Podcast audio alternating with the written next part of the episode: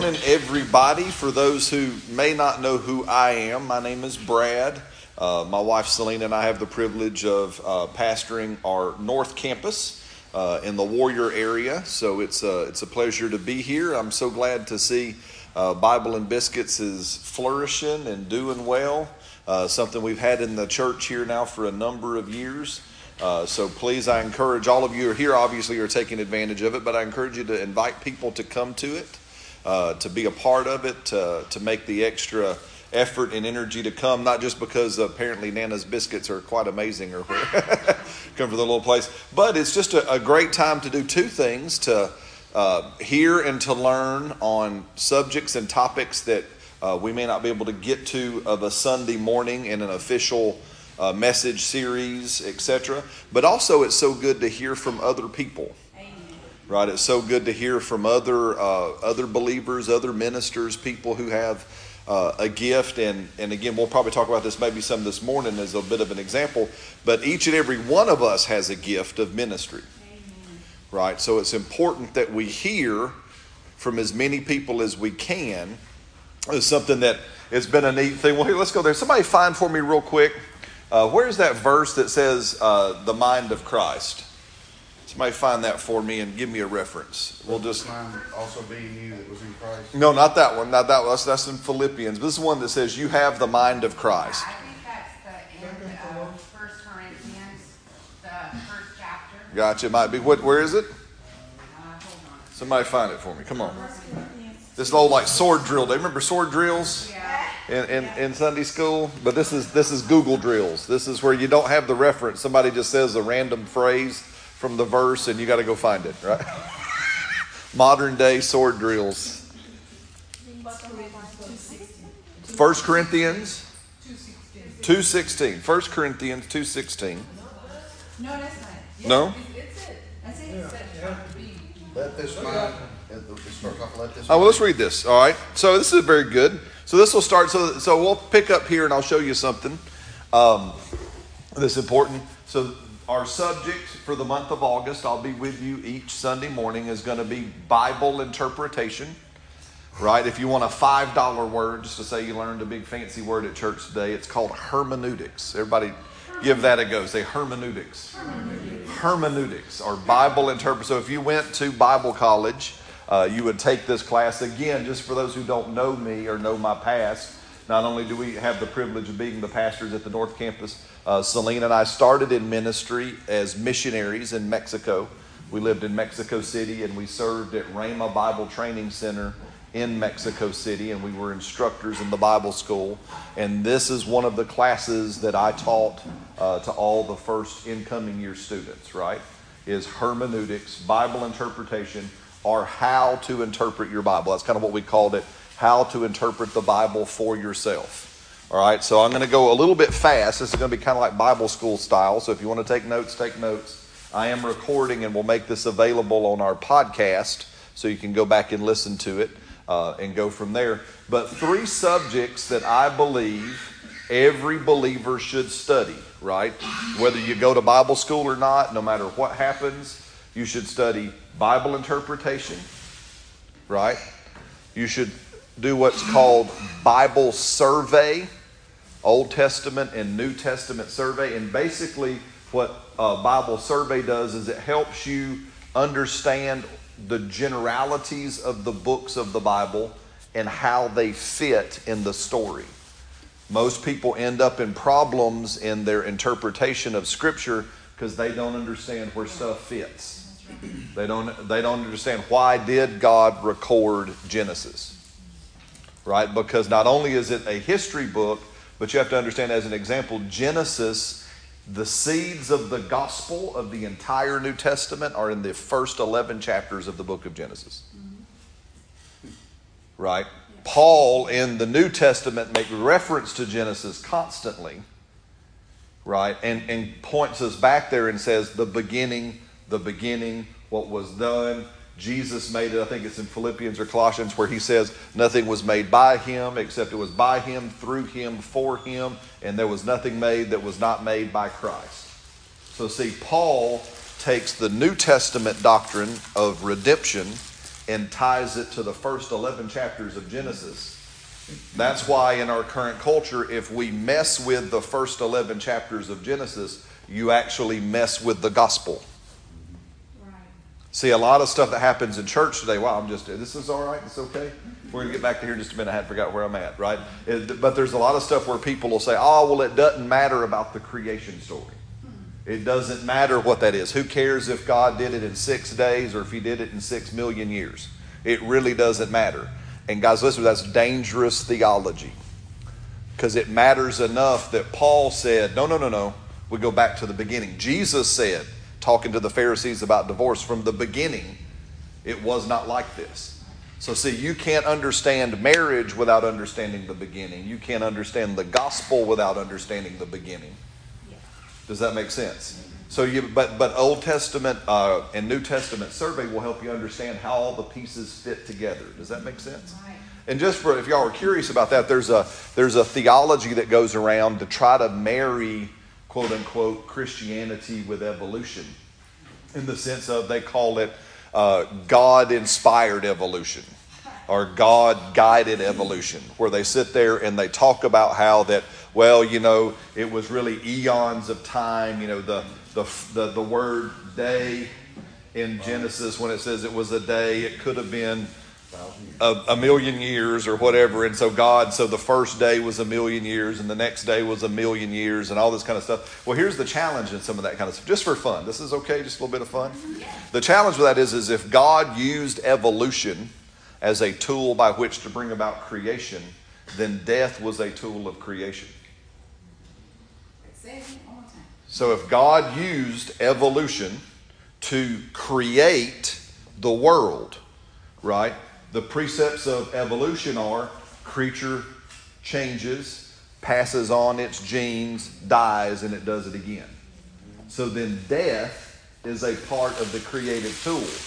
And therefore, when Paul says, by one man's offense, death through sin entered the earth, then Paul was lying. You see what I'm saying? If God used millions of years in a process of birth, pass on your genes, die, birth, pass on your genes, die, this process of evolutionary change, if God used that as a tool of creation, then there was no reason for Jesus to come to free us from death. That's right. That's right. So that's just a quick, does that make sense? How, how these are all tied together. Mm-hmm. Does that make sense? And it's important that you, so that's Old and New Testament survey. So you need to know Bible interpretation.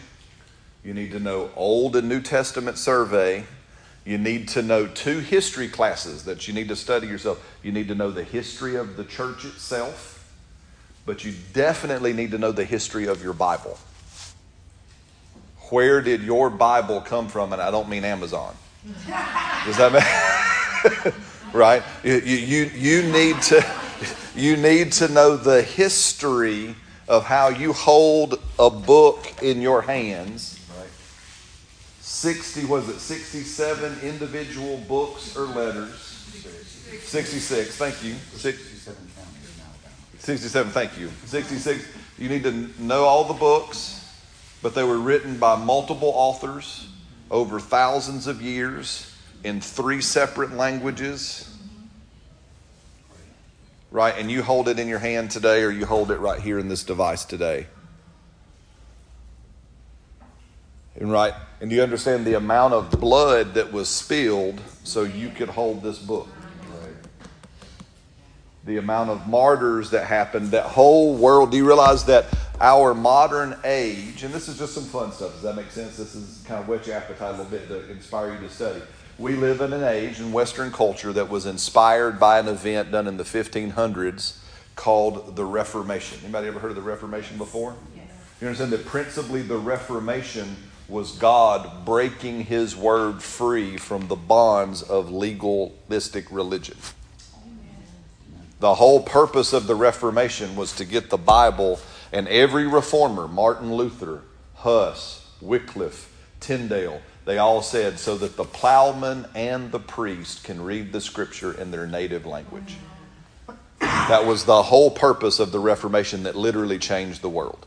You sit in this church, in this facility today, because of a handful of men who wanted to get the Bible out into every language they could. Does that make sense? Yes.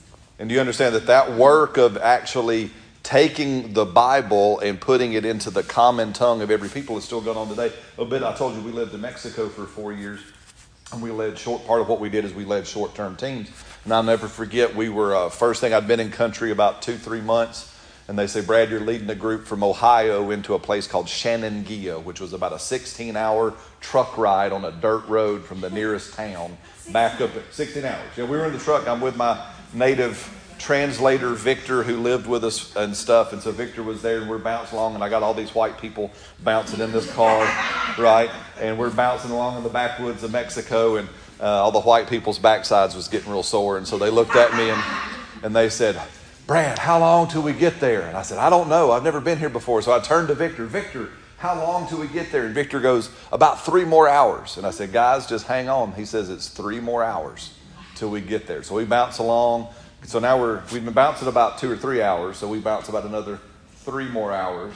We're bouncing along, and three hours turns into four, turns into four and a half, turns into five, and they go, they go, Brad, when, when are we going to get there? And I said, I don't know. And I turned back to Victor and I said, Victor, when are we going to get there? He says, Oh, it's going to be about another three more hours. and that's when the words of wisdom from my mom came roaring back. I said, Listen, guys, when the truck stops, we're there.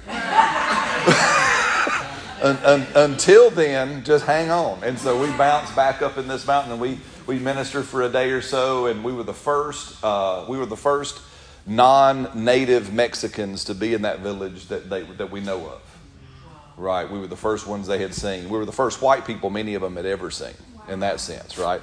Um, and so we're back there and we're doing this stuff. So we're coming out a day or two later. And as we're traveling uh, back out of there, we pass another truck taking the same journey. And there's two young girls, 20, 20 and 21, from Wycliffe Bible translators and I looked at him, I started talking to him because we kind of had to stop and negotiate on this little rugged trail how we're going to get by. So while all the all the, the, the natives were getting the trucks, I'm talking to these young girls. And I said, Well, what are y'all doing? Well, we're from Wycliffe Bible Translators. We're here to translate the Bible in the in the language. There's no Bible in this language. And I said, Really? I said, How long is that going to take? They said, It'll take us about 10 years. We're here for the first five. We're here to learn the language actually put it into a written form and teach the people how to read their own language. Then, after five years, another team will come in and they'll take our work and they'll turn it into the Bible. And we'll print. So, all around. So, again, see, sometimes to hold this in your hand, you need to know where this book comes from. Right? You need to know the story and the sacrifice of the privilege you have just to hold it in a paper format or a digital format in your hand. Does that make sense? It, it's amazing. Does that make sense? So anyway, y'all forgot thought, thought, forgot what I was saying. That was good. First Corinthians. Well, it's still good. It makes sense, and here's the reason why. So you, I say that because those are again three, four lessons you need to learn. Again, you're not going to get those in most churches. So I'm so pleased that Pastor Mark lets us do this here like this. Most people only get courses like this if you go to something like Charis or you go to a Bible college. But again, every believer needs to study hermeneutics or Bible interpretation. Every believer needs to study what is called Old Testament or New Testament survey, right? Every and, and in the coming weeks, I'll bring some of my books, and you can look at some of the resources to help you. Does that make sense? So I won't leave you alone. And then you need to study two history classes: the history of the church itself and the history of your Bible. Right? But we're here to talk about hermeneutics, which is, again, that's a $5 word to just mean how can you interpret the Bible for you? Right?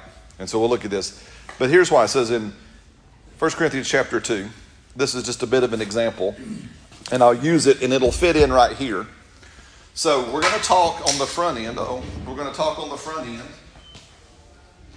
about the most basic tool, quote unquote, you can use to interpret the Bible, and it's called the law of context.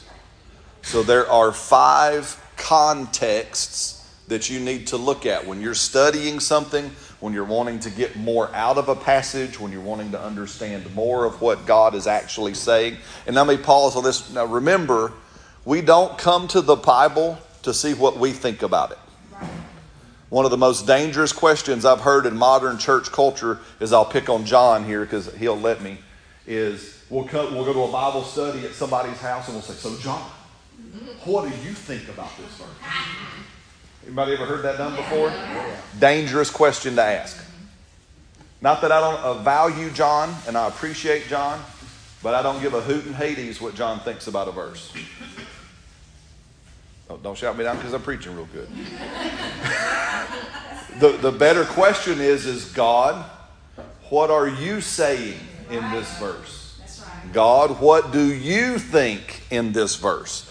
What are your thoughts here not my thoughts, not John's thoughts, not Wendy's thoughts. God, what are your thoughts? Right? What's your, because basically, you guys, you understand, you are holding within your hand the thoughts of God. You are holding in your hand His statutes, it says. Right? You're holding His will, it says.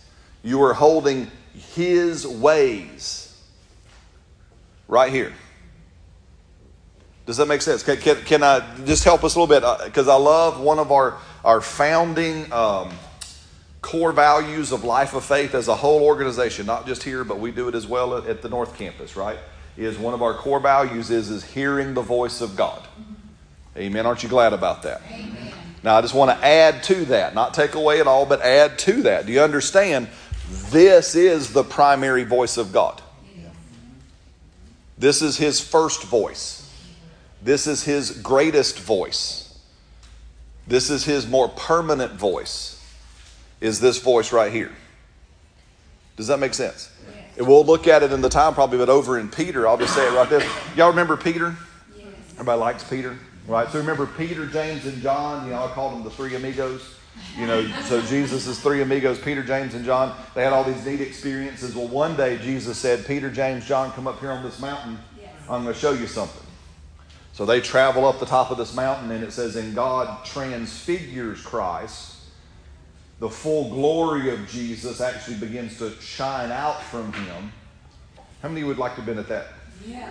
Let's so like how many like to been at that service? Yeah. We talk about the glory cloud, you know, and I, and I heard Pastor Mark mentioning about you know back in the Azusa Street days, and the kids would play hide and go seek in the the glory cloud. And we talk about that. We go woo, hallelujah, right? Isn't that amazing? Isn't that one? How many y'all like to be there? Man, there's Jesus. He's shining. He's glowing. Man, Moses shows up and Elijah shows up. And Peter goes, Man, we're just going to build three buildings right here. We ain't never leaving. Right? We're going to have church every day. Every day. Right? Right here. Does that make sense? Yeah.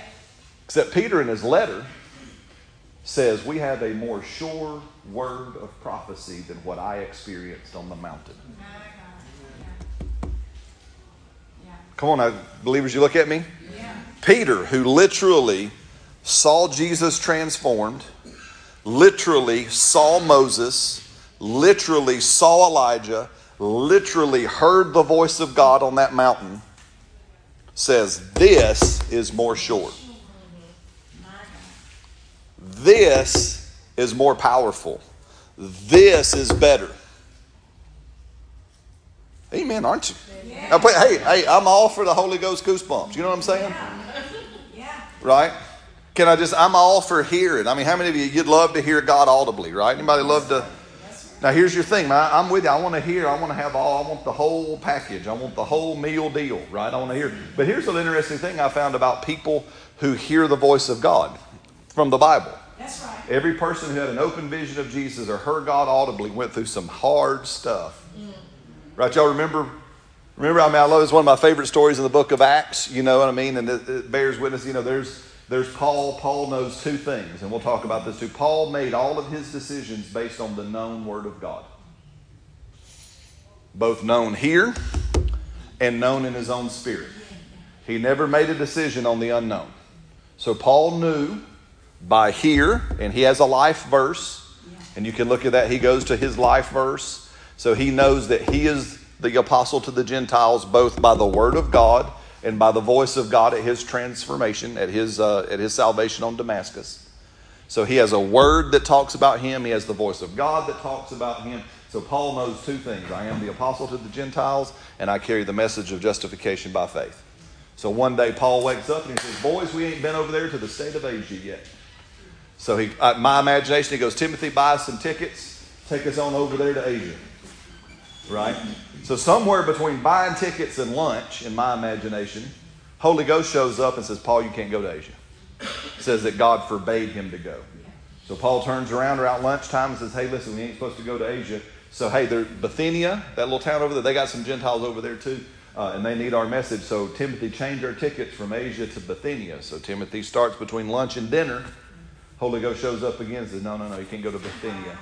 So here's some good free advice. When it seems really confusing what God wants you to do, do what Paul did. Paul took a nap. That's what they did. Paul said, "Well, we're going to bed. All right, God, this is your this is your deal. This is your baby. I'm ready, willing, and able. So you apparently this is you. I'm going to sleep." So Paul takes a nap, and it says he has a vision in the night of a man from Macedonia that says, "Come over here and help us." Right? So he literally has a vision. He sees something. God does something miraculous. He gets up in the morning and says, Paul, change those from Bithynia. I need us to go over there to Thessalonica. Uh, can we go on over there? They get there, him and Silas. Everybody say they preach one message. Come on now. They preach one message.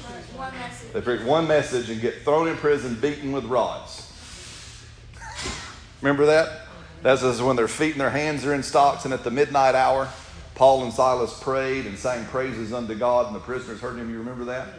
Amen. That happened after that vision. See, every time there's open visions, it's always there to hold us in hard times that are coming. So even though I'm hungry for open visions, I also realize from Scripture, hey, God, listen, you know, I'm going to slow my roll just a little bit because I'm, I'm really good right now. I don't necessarily need an open vision in what's going to follow. Does that make sense? But I say all this to say no matter what the vision is, no matter what is happening, the Bible is a more sure word of prophecy. More sure. Does that make sense? I'm, and I'm going on. Here we go. All right. Five contexts that you can look at in Scripture there's the immediate context, right? There's the context of the letter or the book of the Bible. You understand that we, we talk about the Bible as a whole, and we can and should, but it's more like a, a collection.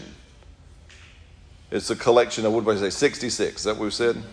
All right, so it's a collection of 66 books, right? Or 66 letters, right? So you got to look at the context of each letter, right? Or each book. You want to look at books written by the same author right? Then you want to look at the context of the testament or the covenant in which the passage you're studying is placed because it matters. Then you look at the context of the whole Bible. Does that make sense? Right?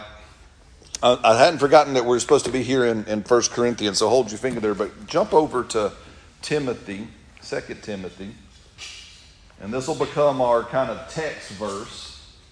2 Timothy chapter 3 and verse 16. Probably very familiar to all of us. And it says, All scripture, how much scripture? Come on now, y'all help me out. How much scripture? What does that include? All. Does that include Genesis? Amen. Here's how about Deuteronomy? How about Leviticus? How about Ecclesiastes? Amen. How, how about Malachi, the Italian prophet, right? Right? Here's the thing, and, and I say that because in our quote unquote grace circles, we have to be careful because we have a little bit of hate on the Old Testament. Now, understand why, and it's not unfounded, but here in the New Testament, Paul says all Scripture. How much of Scripture? All Scripture is given by the inspiration of God and is profitable for doctrine, which means teaching, for reproof, for correction, for instruction in righteousness, that the man of God or the woman of God may be complete or mature, thoroughly equipped or furnished for every good work. Yes, sir. Yeah, so, you know, they, they come against a few specific stories in Genesis in particular. Yeah. One being the flood, Yeah. and like they, they fought Ken Ham when he built that ark. Absolutely. But my daughter told me something funny yesterday. Did you hear that they had, there in Kentucky, they had to claim flood insurance, water damage? Can you imagine? Oh, that's so, uh, on the ark. on the I don't know that's, she said. That's funny. That's funny. But, But no, and it's true, all scripture. But listen, but but the biggest thing is is that word that says given by inspiration, that phrase right there. Right? Now, some of this again, and, and I'm gonna kind of intersperse other little Bible study tips as we talk. Does that make sense? One of them is you have to realize that you're reading a Eastern book. You're reading a book from another language right? So that means it's a different language, it's a different culture. So part of being a good student of the Bible is to be a student of the language that it was written in and the culture that it was written in. And we'll kind of pepper that in. But in this case, that word given by inspiration in the Greek language, it's the word for breath.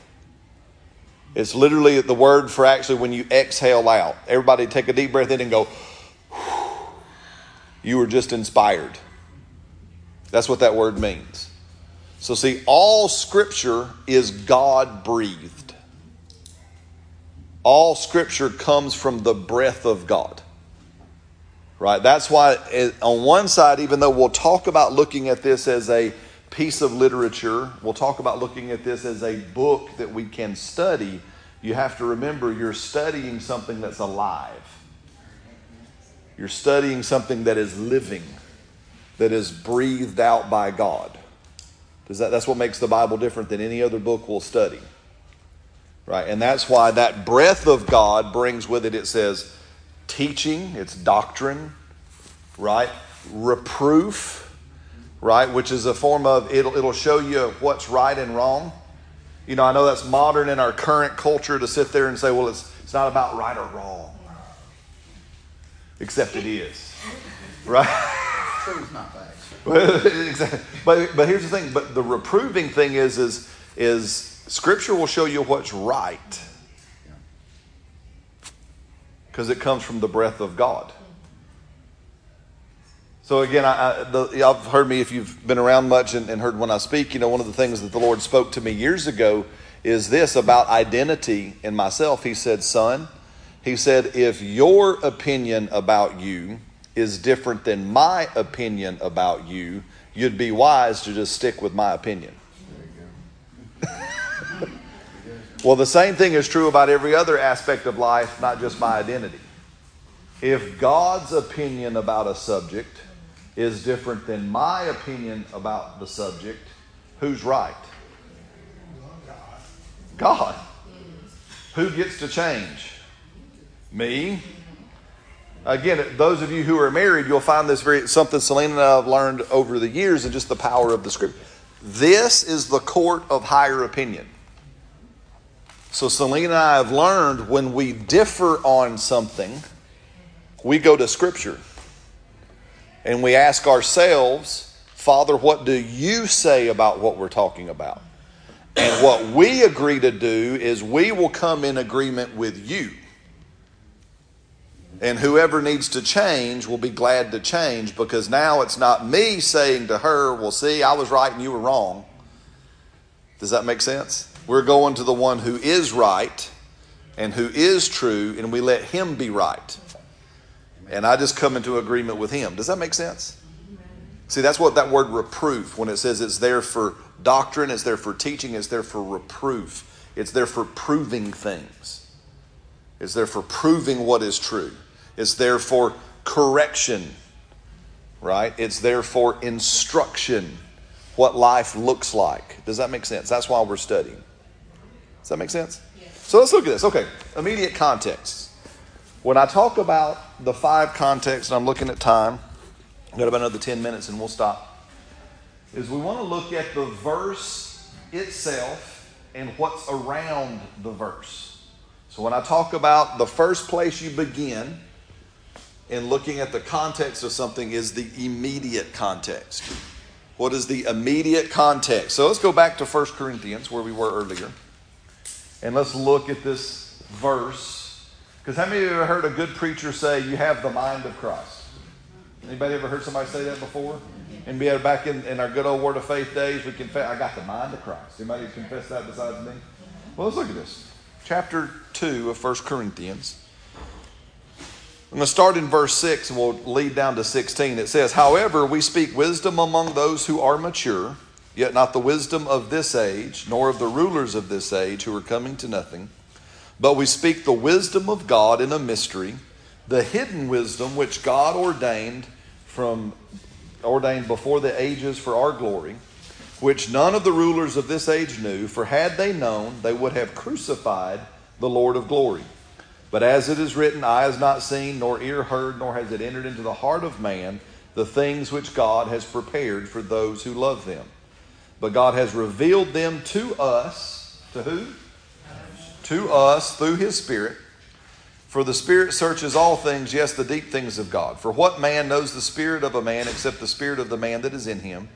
Even so, no one knows the things of God except the Spirit of God. Now we have received not the Spirit of the world, but the Spirit who is from God, that we might know the things that have been freely given to us by God. These things we also speak, not in words which man's wisdom teaches, but which the Holy Spirit teaches, comparing spiritual things with spiritual. But the natural man does not receive the things of the Spirit, for they are foolishness to him, nor can he know them, because they are spiritually perceived. But he who is who is spiritual judges all things, yet he himself rightly is judged by no one. Now notice verse 16 For who has the mind of the Lord that he may instruct him? But, what's that next phrase? But, but, but who? But who?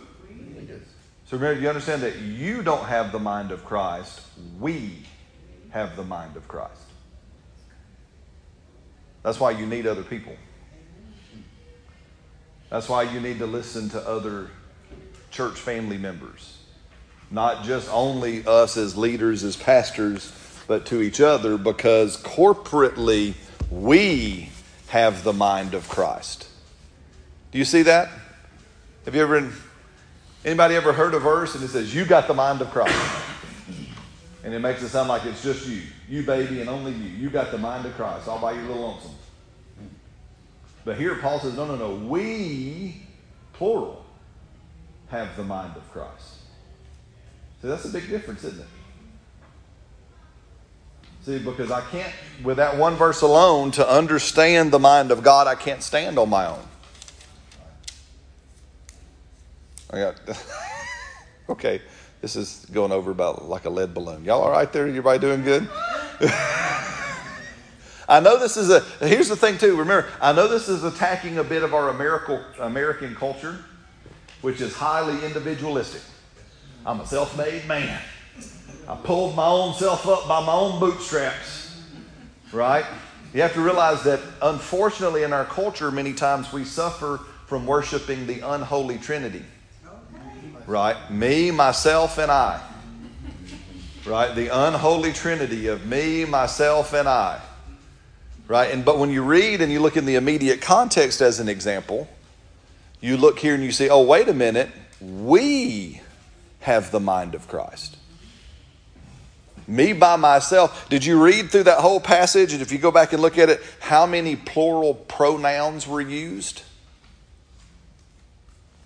Does that make sense? If we started in verse 6, however, we speak the wisdom who are not mature yet the wisdom of this age, and the rules here. Verse 7, but we speak. Does that make sense? You keep going on down. Eyes not seen, ears not heard, revealed them. Look at verse 10, but God has revealed them to us through his Spirit. Right? You're going to be amazed that, again, and here's another little tip you have to also, when you interpret the Bible, you have to interpret it literally And I don't mean necessarily like literal, literal, because there's some figurative language. Like when Jesus said, chop your hand off, he wasn't really talking about chopping your hand off. Or pop your eyeball out, he really wasn't being. I don't mean that kind of literal. I mean like literature. It was written in language. Does that make sense? So you have to interpret it grammatically. So when God principally uses plural pronouns, is he talking about you alone? Who's he talking about? He's talking about you in we. But he's not talking about you by your little self or me by my little self. He's talking about always us. See, again, we have a culture that is, is taught to us from the, the scripture itself that is corporate. And again, and I, and I say that as, a, as an interesting challenge to all of us because one of the things we have to understand is that our heavenly culture is corporate, it's not individual. Yes, ma'am. Because we are the body of Christ, we're baptized into Christ, and His Spirit is in us. And this text says that who knows the mind of man except for, for the Spirit, Spirit of man, that is right. The Spirit that is within him. By us being in the body, we have the mind That's right. We have the mind. So you still have it, Christ. and you still access it, but you have it together. Yes, absolutely. Right? Again, we look throughout now, if we look at some other things, does that play out, for example, in another context? Remember what it says is just as an example in Proverbs, right? Proverbs says, In a multitude of counsel there is wisdom. So even in the whole of the Bible, we see a concept of me by myself, I don't know it all. Me by myself, even though I, I have the mind of Christ, I have it with you. Right? So I need to come to the body, to trusted family, people that have walked with me, because in a multitude of counsel, there is wisdom. Does that make sense? You look at it, it's interesting that can I just is this is this all right? We play and everybody track it with me, okay? I'm gonna stop here and I meant to say this earlier. I do want to, and I appreciate everybody raising their hand. I will take questions each time. And so and then if you have passages of scripture you'd like us to play with, bring them and we'll interpret them all together. How does that sound? Using the same tools. Because this is nothing whatever you see is going on here is nothing because I'm special. It's just how it works. It's for everybody. Does that make sense? All right. Um, but we look here. So you ever noticed in the New Testament, starting with Jesus, in the Old Testament, it's, uh, yeah, in the Old Testament, it was all about the man of God. There was there was the prophet, there was the priest, there was the king. They were the only ones who had the Spirit of God. So in the Old Testament, you had to run to the one who had the Spirit of God. But in the New Testament, this is where it's important to understand the context of the New. In the New Testament, we all have the Spirit of God. So we don't have to go to the one. Come on, don't shout me down because I'm preaching real good. Does that make sense? We, we, we don't have to go. Aren't you glad you don't have to come to me? Aren't, aren't, you, aren't you glad? Especially if I'm off around gallivanting, who knows where I'm at, right? Now, does that mean I go to nobody? No. But aren't you glad you don't have to go to a certain special someone? Right. Now we have the Spirit within us. And yes, He guides and talks to me, but He also put me in relationship with you so that we could talk together, so that we together can come to the court of higher opinion and we can learn of the mind of Christ that we share together so that everyone's improved. Amen. Does that make sense? Does, it, does that help? Do y'all see? And that's just a little bit of that context. So now, for time's sake, anybody got a question? Got about five minutes. We'll pick up here. And everybody say, slow down, Brad. You don't have to do it all today. Anybody got a question or a comment or anything? Yeah. Um, doctor came to me. Uh, I, it, he came to me earlier in the week, and it just reminded him of just now. But it was brought back to in the in the prop in the uh, Revelation. It talks about the four creatures with eyes all Yep. around, constantly circling. It's icky.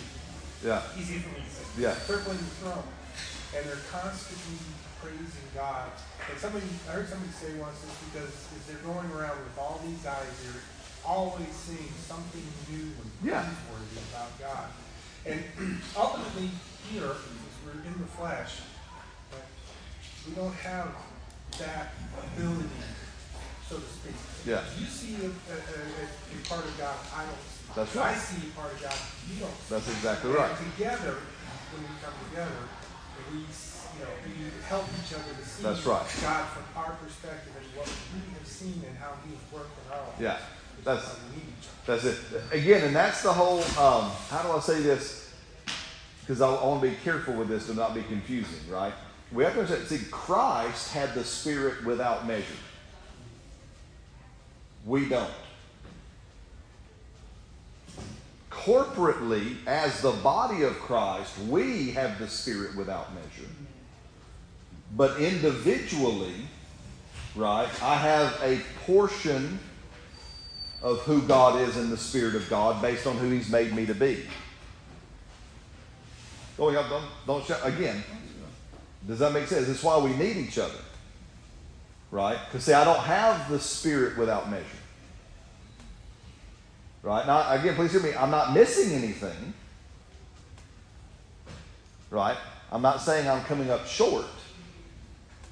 But God put His Spirit on us all, and together we carry the Spirit without measure, just like Christ did on the earth. Oh, come on now, y'all, y'all doing all right. Again, like I said, I mean, y'all look kind of funny. I, I know this is challenging individualistic American Christianity. I realize that. But guys, listen to me. We, we might be born here, but we not from here. We from somewhere else. We're, we're from a whole nother kingdom. We're from a whole nother culture. We're from a whole nother place, and that place is called heaven. I love what Dr. I think Michael Brown says it like this. He calls us Havanians. Right. That you- you're not an American, you're a Havanian. I, I, I had people with that. Yeah, They- yeah. You know, uh, and they go, what? Oh, what? That's right. Well, again, you're, you're, you're from somewhere else. So, again, as we study Scripture, what we're also learning is the culture where we're actually from. We're also learning the culture that actually serves us best. Come on, does, does that make sense? Right? Again, I, again, I'll, I'll pick on us because I can, because I'm American like everybody else around here. All right, and please hear me. I, I'm, I'm a green. I like Lee Greenwood. I'm proud to be. Love all that. Okay, so please don't nobody throw rocks at me or go tell Pastor Mark to fire me or nothing like that. Right about what I'm about to say. But we traveled all over the world. We lived in multiple countries, and I would sit, especially when we had a better relationship with the Mexican culture, and we had to teach people. We had to teach believers. You're not. You're not from here. You're from somewhere else. So when you learn a new aspect about your true homeland, again, which culture has uh, has more power, my earthly culture or my heavenly culture? Which one deserves my greater allegiance, my heavenly culture or my earthly culture? So when I look and I would tell people, I said, you know, in, in America, here in America, we're known around the world for three things, right? We're known for bad beer, because everybody thinks our beer is like water. Bad beer, bad coffee, because it's like the beer, it's just like water, even with Starbucks. And we're known for being rude. Wow, that's a We're known for being a little bit rude, a little bit arrogant, a little bit big for our britches, as we'd say here in Alabama. Does that make sense? Now, it's interesting when Scripture says to us in 1 Corinthians chapter 13, right, the great love chapter, right? So remember, is, is, is love a part of our heavenly culture? Yes. How do we know it's part of our heavenly culture? Because God is love. So if God is love, then who else is love? I am also love because I share his DNA. Does this make sense? So love is my culture, and in 1 Corinthians chapter 13, Paul said, and love is not rude. It is not unmannerly. It does not act unbecomingly. So again, like you know, we grew up here in the South, and it was a weird one for me because we lived in Canada as well. So I grew up like many of you. I grew up saying yes sir, no sir, yes ma'am, no ma'am, right? Until I go to Canada, and you say yes sir and no sir and yes ma'am and no ma'am, and, and, and you just insulted people. because it was the yeah. Are you saying I'm old? Well, no, I'm just trying to be respectful. Ah, and people, and I had to learn, as weird as it was, I had to stand back and go, well, I guess that's just rude it is weird, but to stand back and go, oh, where I'm living now, it's rude to say yes, sir. Is do you see how weird that is? It's, it's, it's weird to say that. It's strange to say that. It, it's but yet, but love isn't rude.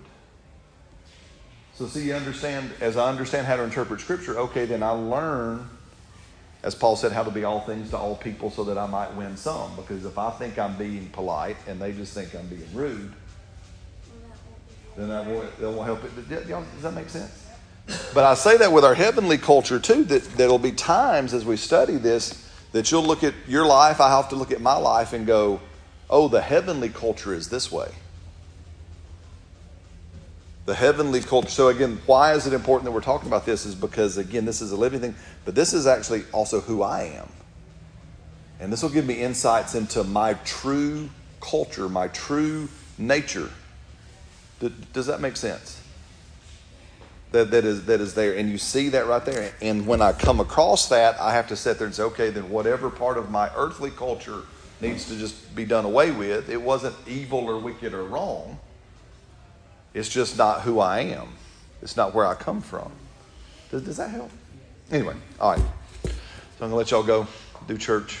Again, we'll be back next week. And so come ready. If you have questions, if you want to talk about anything, we're going to just keep walking through the context. We're going to keep talking about how to interpret the Bible. Again, the purpose of this is, again, I will bring study aids in about a week or two so you can see actual other tools to use. But on the front end, I want us to be able to see that you and the Holy Spirit and the Bible are all you need. The other tool aids are great, they help, but you don't need them because you have the Spirit, you have the Word, and you have each other. And with these things, we can all interpret the Bible accurately together. Does that make sense? Amen. So, Lord, we love you so much. Thank you for this time. Continue to teach us and show us these things. Open it up to us, Father more and more. Show us your word. Lord, our commitment, and if you're willing to just listen to this and say you agree, Lord, our commitment today is, Lord, fresh and anew, Lord, this, this book, your word, the Bible, Lord, I make it the supreme and central authority of my life. It's not the last place I go, it's the first place I go. It's not my last thought when all other things have, have uh, failed or, or run out. This is where I go first to seek this first. And Lord, I just say that this is this is my um, yes, sir. This is my best friend in this life is your you and your word. In Jesus' name, Amen. Amen. All right. Love you guys. Have a great Sunday.